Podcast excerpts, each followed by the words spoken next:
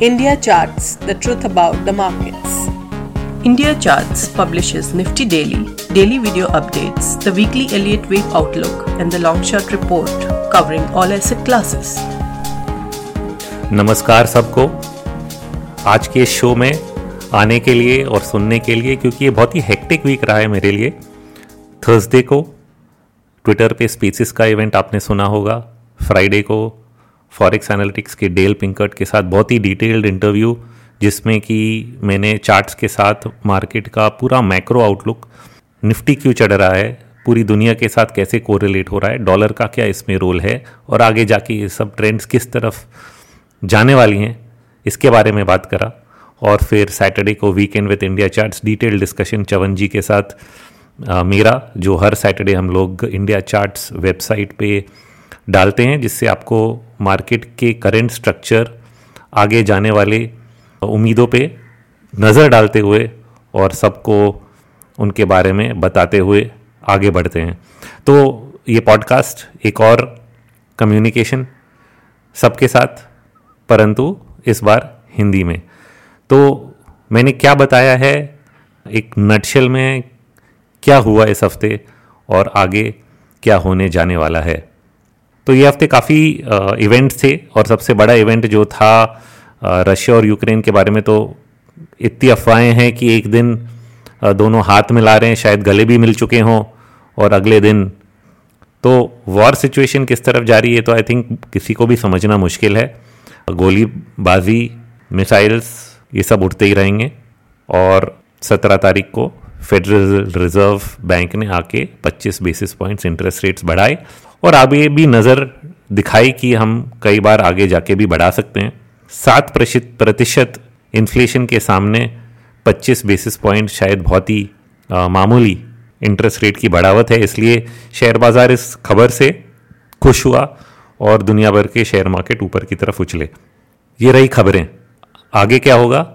उम्मीद है कि सेंट्रल बैंक्स पूरी दुनिया के और यूएस का जो सेंट्रल बैंक है फेडरल रिज़र्व है, वो सबसे आगे लोगों को दिखाते हुए नज़र की रियल इंटरेस्ट रेट्स जो कि इन्फ्लेशन रेट और बोरोइंग रेट जो है, जो सेंट्रल बैंक सेट करता है, ब्याज दर, उसमें जो फ़र्क होता है डिफरेंस होता है, उसको हम रियल इंटरेस्ट रेट्स बोलते हैं। मतलब अगर जो आपको इंटरेस्ट रेट्स मिल रहा है मतलब आपको जो ब्याज मिल रहा है अपने पैसों पे वो क्या इन्फ्लेशन के रेट से ज़्यादा है या कम? अगर ज़्यादा है तो it is a positive real interest rate और कम है तो it is a negative real interest rate ज़्यादातर गवर्नमेंट्स कोशिश करती हैं अच्छे समय में कि लोगों को पॉजिटिव रियल इंटरेस्ट रेट्स दिए जाएँ। परंतु जब डेट लेवल्स बहुत ही ज़्यादा हो जाते हैं, जैसे कि 1940s में हुआ, और अब पिछले कई सालों से यूएस में हो रहा है और अभी इंडिया में भी होने लगा है कि इंटरेस्ट रेट्स को इन्फ्लेशन रेट से काफ़ी नीचे रखा जा रहा है। और इससे ये काम होता है कि ब्याज दर इन्फ्लेशन रेट से जब नीचे रहता है तो इन्फ्लेशन अपना काम करता है डेट टू जीडीपी रेशो को नीचे लाने में। और यही शायद इनका प्लान है स्ट्रेटजी है, और एक पॉलिसी फ्रेमवर्क है, जिसके ज़रिए से ये लोग काम कर रहे हैं कि चलो इन्फ्लेशन को हमें बहुत ज़्यादा आगे दौड़ने भी नहीं देना है, परंतु इन्फ्लेशन की हमें ज़रूरत है, नहीं तो जितना डेट इस पूरी दुनिया में आके खड़ा हो गया है, इस डेट को सर्विस करने का इन्हें शायद हिम्मत भी नहीं है और इनके पास इतने पैसे तो खैर किसी के पास नहीं होते हैं। ट्रिलियंस ऑफ़ डॉलर्स की डेट अभी खड़ी हो चुकी हैं और बढ़ते भी जा रहे हैं क्योंकि डेफिसिट्स कोई भी नेशन डेफिसिट्स कम नहीं कर रहा है। अगर आप इस तरह से खर्चा पानी करते जा रहे हैं तो इस खर्चे पानी को आप भरेंगे कैसे? तो इसका यही तरीका है कि एक इनडायरेक्ट टैक्स जो कि इन्फ्लेशन के दौर पे लोगों को दिया जाता है वो उन पर लगाया जाए और उनकी उम्मीदों को खड़े रखने के लिए उनको इंटरेस्ट रेट थोड़ा बढ़ा के दिया जाए, परंतु इन्फ्लेशन रेट से काफ़ी कम। तो ये दिखावट है बट ये दिखावट से शेयर बाज़ार हमेशा खुश रहता है और यही चीज़ समझने की सबसे ज़्यादा ज़रूरत है। तो शेयर बाज़ार क्यों खुश रहता है? क्योंकि हर चीज़ के भाव बढ़ रहे हैं और शेयर बाज़ार जो है भावों पे चलता है। अगर आपका रेवेन्यू बढ़ रहा है तो खुशी की बात है। अगर आपका इनपुट कॉस्ट बढ़ रहा है तो दुख की बात है। बट इनपुट कॉस्ट और आउटपुट कॉस्ट दोनों अगर बढ़ रहे हैं तो उसमें क्या बुरा है? तो बुरा तो ये है कि चलो, अगर आउटपुट कॉस्ट भी बढ़ गया तो हर चीज़ खरीदने के भाव हर चीज़ का बढ़ जाता है और लोग बोलेंगे, भाई, हमारे पास इतने पैसे तो नहीं है कि हम जाके कंजम्पशन करें और लोग इस चीज़ से, इस कंजम्पशन से इकोनॉमी आगे की तरफ़ बढ़े तो इकोनॉमी कैसे चलेगी? परंतु सिर्फ़ भाव इनपुट और आउटपुट कॉस्ट का नहीं बढ़ रहा है बट इवेंचुअली प्रेशर आता है कॉरपोरेट्स पे, कंपनियों पे गवर्नमेंट पे, कि भाई हमारे जो वेजेस हैं इनकम है सैलरी है, जो हम अर्न कर रहे हैं, उसको बढ़ाया जाए। और जब ये बढ़ता है, लोगों को ये हायर इन्फ्लेशन थोड़े बहुत बर्दाश्त करने की हिम्मत आती है। और दूसरी चीज़ जो वर्ल्ड वाइड देखी गई है कि जैसे ब्याज दरें कम किए गए हैं, लोग अपनी नीड्स को और अपनी जो ज़रूरतें हैं, उनको बोरोड मनी मतलब बैंक से पैसे लेके पूरी करने लग जाते हैं।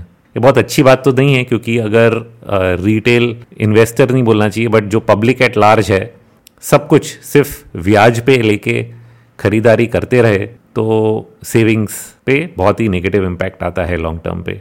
बट यही मामला रहा है, कई सालों तक यूएस ने इसको कब से किया है कि उनके इंटरेस्ट रेट जो है 1980 से जब घटने लगे और बहुत ही घट गए तो उस पॉइंट से एक कंजम्पशन बूम आया। वो कंजम्पशन बूम आज तक चल रहा है क्योंकि ब्याज दरें कम रखी गई हैं।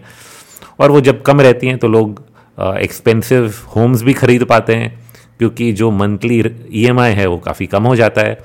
और ऐसा ही एक ट्रेंड इंडिया में भी शुरू हुआ था और शायद कई सालों तक अभी भी चले, क्योंकि इंडिया के जो इंटरेस्ट रेट्स हैं, वो यूएस की तरह ज़ीरो की तरफ़ पहुँचे नहीं हैं। अभी बहुत ही मुश्किल से हम लोग ने इंडिया का जो बैंक रेट है आरबीआई ने एट परसेंट से लेके सेवन सिक्स फाइव फोर तक तो लेके आया है। उम्मीद है कि शायद इस लेवल से भी और नीचे लेके जाए। अभी नहीं बट आगे के समय में। अभी शायद इन्फ्लेशन के होते हुए वो रेट्स नहीं बढ़ा रहा है और शायद ना भी बढ़ाए, और बढ़ा भी दे तो बहुत ज़्यादा नहीं बढ़ा पाएगा। मेरा जो लॉन्ग टर्म व्यू है Indian G sec ten year government bond yields पे, जो कि थोड़े बढ़ गए हैं, कि ये सवा छः सवा सात तक तो पहुँच गए हैं। बट मतलब सेवन परसेंट से कम है सिक्स पॉइंट एट परसेंट का एक हाई बना है। मेरा सेंस है कि अगर रेट्स बढ़ते भी हैं तो सेवन पॉइंट टू के ऊपर नहीं जाएँगे या शायद इधर से भी ज़्यादा ऊपर ना जाएँ। One of the two things इन दोनों में से एक बात होगी। और फिर इवेंचुअली जैसे ये इन्फ्लेशन का मामला थोड़ा संभलने लगता है इंटरेस्ट रेट्स इंडिया में फिर से घटेंगे। और काफ़ी घटेंगे। अगर मैं तीन साल के ऊपर का व्यू लूँ तो मुझे लगता है यहाँ से हंड्रेड बेसिस पॉइंट्स या two hundred basis points interest rates घटने का ट्रेंड है भारत देश में।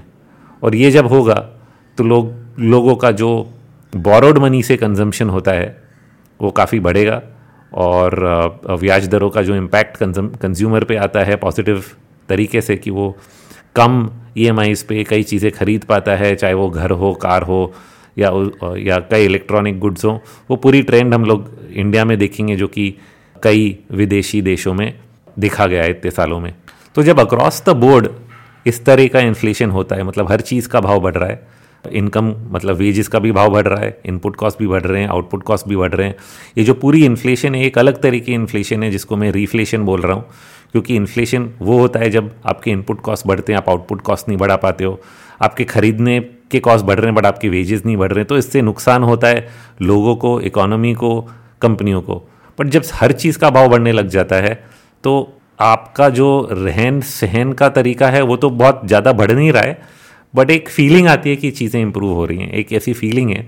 बट सच में यही हो रहा है कि जीडीपी का जो नंबर है, एक डेटा पॉइंट है, उसको हम इन्फ्लेशन से ऊपर की तरफ़ बढ़ा रहे हैं। और डेट जो अंडरलाइंग है डिनोमिनेटर है उसमें डेट टू जीडीपी हम लोग कैलकुलेट करते कि भाई डेट बहुत ज़्यादा हो गया डेट टू जीडीपी में। तो अगर डेट बहुत ज़्यादा हो जाएगा तो वो सर्विस नहीं कर पाते हम लोग, क्योंकि जीडीपी कम हो गई, उस पर कितना हमें टैक्स मिलेगा और कैसे हम उसको सर्विस करेंगे गवर्नमेंट की प्रॉब्लम है। तो गवर्नमेंट चाहती है कि जीडीपी जीडीपी जो उनका है वो बढ़ जाए और डेट टू जीडीपी रेशो कम हो जाए। तो इसमें सिंपल दो ही सोल्यूशन है, एक है कि आप मैन्युफैक्चरिंग ज़्यादा कर लो और दूसरा सोल्यूशन है कि आप भाव बढ़ा दो। और दोनों ही हो गए तो माला माल हो गए। तो डेट टू जीडीपी रेशो कम हो जाएगी। अब इंडिया में खैर debt to GDP ratio government की बहुत ज़्यादा नहीं है। कुछ सालों पहले तो काफ़ी कम भी हो गई थी। और अब शायद स्टिमुलस मेजर्स हैं पैंडमिक के पीछे होते हुए थोड़े बढ़ गया है। बट कंपेयर टू जापान या यूएस या यूरोप हम लोग उनके बहुत पीछे हैं। उन लोग ने तो इतना डेट बना के रखा हुआ है कि उसकी कोई आ, सीमा नहीं है। बट उनको हमसे ज़्यादा उनको ज़रूरत है कि ये जो फार्मूला है डेट टू जीडीपी को नीचे लाने का इन्फ्लेशन से और प्रोडक्शन से, और उनका तो प्रोडक्शन एक्सपैंड करने का जो रूम है, वो काफ़ी कम हो गया है और इसलिए इन्फ्लेशन का रूट इस्तेमाल किया जा रहा है।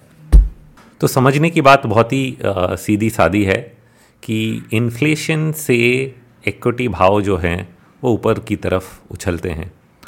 लोग शायद इस बात को सीधी सीधी ना समझ पाएँ क्योंकि मीडिया में कई बार इन्फ्लेशन को ऐसे दोहराया जाता है कि इन्फ्लेशन आएगा तो बहुत नुकसान होगा सबको। इसके जो इफ़ेक्ट्स हैं, ये हिस्टोरिकली लोग स्टडी करके इनके बारे में बात नहीं करते हैं। कई जो बहुत ही डिटेल स्टडीज़ किए गए हैं पचास या सौ साल के डेटा पे, इसमें देखा गया है कि इन्फ्लेशन से बचने के लिए आपको कहाँ पे निवेश करना चाहिए? नंबर वन एसेट क्लास कौन सा है जो इन्फ्लेशन को एक ही बाजी में मार डाले। जवाब, शेयर बाज़ार। नंबर दो पोजीशन पे सोना चांदी। नंबर तीन पोजीशन पे रियल एस्टेट ये तीन ही एसेट क्लास है जो सबसे ऊपर आते हैं और सबसे पहला इक्विटी आता है। लोग सोचेंगे कि शायद सोना चांदी को पहला दर्जा देना चाहिए था, परंतु ऐसा नहीं हुआ है। हिस्टोरिकल डेटा में दिखता है कि इक्विटी प्राइसेस शेयर बाज़ार जो है, वो सबसे पहली मंजिल पे आके खड़ा हो जाता है। आपने ज़रूर सुना होगा कि इन्फ्लेशन को मात देने का एक ही तरीका है, शेयर बाज़ार में निवेश करें। परंतु जब इन्फ्लेशन आता है तो सब बोलने लगते हैं कि शेयर बाज़ार के लिए बुरा है। ये बात आज तक नहीं समझ में आई और इसका समझना बहुत ही ज़रूरी है, क्योंकि अगर इन्फ्लेशन परसिस्टेंट रहने वाला है, अगर ये एक स्ट्रक्चरल ट्रेंड है जो कई सालों तक चलेगा तो हमें शेयर बाज़ार में निवेश करके ही इसकी पैरी पुली वसूली होने वाली है। बहुत ही सिंपल है। और ये चीज़ अगर सेंट्रल बैंक्स और गवर्नमेंट्स अपने दिल से कर रहे हैं तो इसके पीछे पीछे चलने में बुराई क्या है?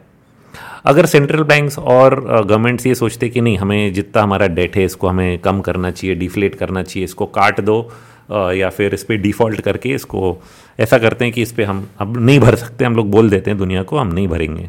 तो ज़रूर होता कि एक आउटराइट डिफ्लेशनरी एनवायरनमेंट होता, कई डिफ़ॉल्ट्स होते बैंक्स को नुकसान होता और काफ़ी सिस्टमेटिक इश्यूज़ आते बट ऐसा कुछ हो नहीं रहा है। ऐसा किसी की किसी की भी चाहत भी नहीं है कि ऐसा हो। और जब तक आपकी चाहत ना हो, तब तक ऐसा होने नहीं वाला है। और इसका जो दूसरा तरीका है कि हाई डेट लेवल्स को कैसे मैनेज किया जाए, दूसरा तरीका यही है कि आप इन्फ्लेशन के सामने हाथ जोड़ के बैठ जाएँ और इन्फ्लेशन को बाज़ार पे रूल करने दें। तो ये दूसरा तरीका ही निभाया गया है, अपनाया गया है और पूरी दुनिया इसको अपना रही है, सब सेंट्रल बैंक्स और गवर्नमेंट्स इसको अपना रहे हैं। तो इससे बचने का एक ही तरीका शेयर बाज़ार। सिंपल सी बात है तो उसके बाद हमें बस एक ही काम करना है, निफ्टी का एनालिसिस करो, जहाँ पे भी करेक्शंस पूरे होते हैं। लॉन्ग टर्म मूविंग एवरेजेस पे सपोर्ट लेने को आ जाता है, वहाँ से तेज़ी का रुख बनाए रखें। तो कौन सा लॉन्ग टर्म मूविंग एवरेज आया? ट्वेंटी मंथ मूविंग एवरेज पंद्रह हज़ार एक सौ पचास के आसपास घूम रहा है, मार्च 2022 के महीने में। हमने लो बनाया पंद्रह हज़ार छः सौ के आसपास, करीब चार सौ पॉइंट ही बच गए थे, जो काफ़ी कम है।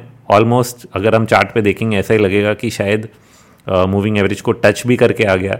और अगर नहीं भी किया हो तो अगले महीने तक ये मूविंग एवरेज जो है 200-300 पॉइंट और बढ़ के पंद्रह हज़ार चार तक आ जाएगा। तो नीचे की तरफ़ डाउन साइड जो रिस्क है, वो कैप होता जा रहा है, जैसे ये एवरेज ऊपर आ रहा है। और अपसाइड जो रिवॉर्ड्स हैं, वो इन्फ्लेशन के होते हुए बढ़ते ही जाएँगे। अब ज़रूर मैं यही बोल रहा हूँ कि सब कुछ जैसे कि इन्फ्लेशन पे ही निर्भर है, ऐसा नहीं है। इंडिया ने बहुत कुछ किया है और कर भी रहा है अभी पीएलआई स्कीम से और कई गवर्नमेंट ने अपने बजट में एक्सपेंडिचर जो बढ़ाया था, उससे पूरा जो कैपिटल गुड सेक्टर है इन्वेस्टमेंट मैन्युफैक्चरिंग सेक्टर है, इसको काफ़ी लाभ होने वाला है। और कुछ लाभ पिछले सालों में भी हुआ है।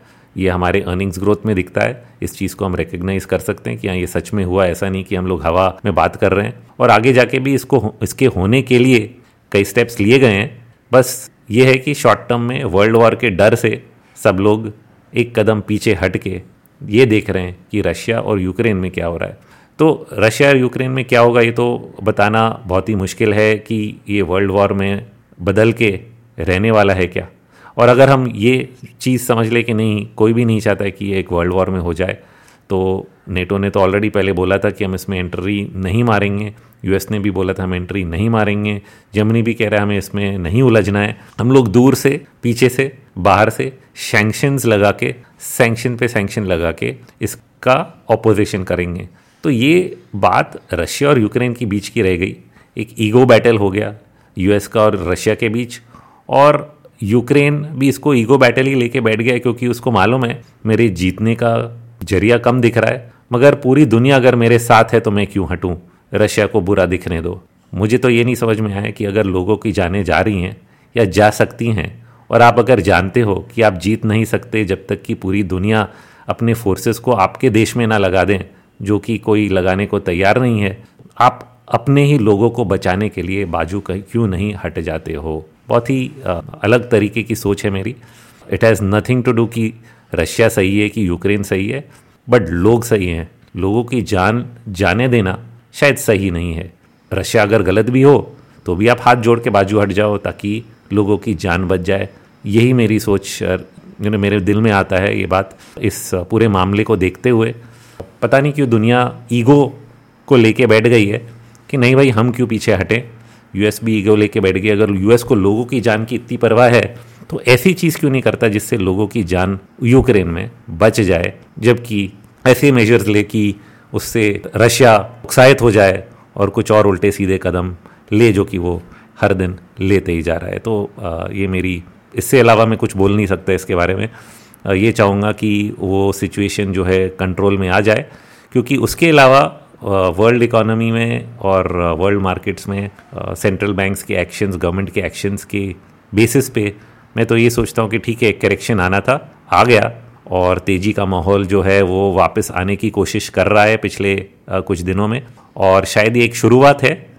माहौल जितना बिगड़ा है उतना ही सुधरने वाला है, परंतु समय लग सकता है। तो ये नहीं मालूम कि ये जो रिकवरी हमने पिछले कुछ दिनों में देखी है, ये इमिजिएटली एक बड़ी रैली में कन्वर्ट हो जाएगी या फिर समय लगेगा कि यहाँ पे ठीक है ऊपर आए, फिर थोड़ा नीचे जाएँगे, ऊपर नीचे करते करते समय निकालेंगे। पंद्रह हज़ार आठ सौ या सोलह हज़ार के बीच और सत्रह हज़ार के बीच, हज़ार पंद्रह सौ पॉइंट के रेंज में ऊपर नीचे उछाल पटक करते हुए समय निकालेंगे, या शायद ये वन वे ऊपर की तरफ़ निकल जाएगा। यही बोलना थोड़ा मुश्किल हो गया, क्योंकि न्यूज़ फ्लो जो है वो इम्प्रूव नहीं हो रहा है। और डर एक ऐसी चीज़ है जिसको ओवरकम करना थोड़ा मुश्किल है। बट मैं इतना ज़रूर बोलूँगा कि जिस तरह की सेलिंग हमने मार्च के महीने में देखी है, इसको एक सेलिंग क्लाइमैक्स बोलते हैं। और सेलिंग क्लाइमैक्स का मतलब होता है कि जब बहुत ही हाई वॉल्यूम पे मार्केट गिरता है मतलब बहुत लोग डर के मारे बेच देते हैं। ऑफकोर्स दूसरी तरफ़ कोई खरीद भी रहा है बट कई लोग बेच देते हैं तो बेचने वाला ख़त्म हो जाता है। मतलब कितने और बेचेंगे, कितना आप बेचोगे, आपके पास माल तो इतना ही है। और जब बिकवाली पूरी तरफ़, पूरी तरह हो चुकी है और कोई नया बेचने वाला नहीं आता है तो मार्केट अपने आप ऊपर की तरफ़ उछल के निकल जाता है। मुझे लगता है यही हुआ है पिछले कुछ दिनों में। परंतु यहाँ से आगे जाने के लिए जो न्यू बाइंग आनी चाहिए, वो तो तब आएगी जब मन से डर निकल जाएगा। तो बस इसी इसी चीज़ पे मैं बोलूँगा कि बॉटम तो बन गया है बट ऊपर की तरफ़ कितने स्पीड से हम लोग भागेंगे, ये कम्प्लीटली न्यूज़ फ्लो पे डिपेंडेंट है। बाकी रही मार्च की बात, ये एक सीजनल मंथ है। हमने कई मार्केट्स में मेजर बॉटम्स मार्च के मंथ पे देखे हैं। जैसे कि मार्च 2009 में जो जीएफसी बेयर मार्केट था हाउसिंग बबल के बाद का जो बेयर मार्केट था, वो crisis in terms of stock market bottom March 2009 में बॉटम बना और वहाँ से रिकवरी शुरू हुई। पैंडेमिक मार्च 2020 में बॉटम बना और वहाँ से रिकवरी शुरू हुई।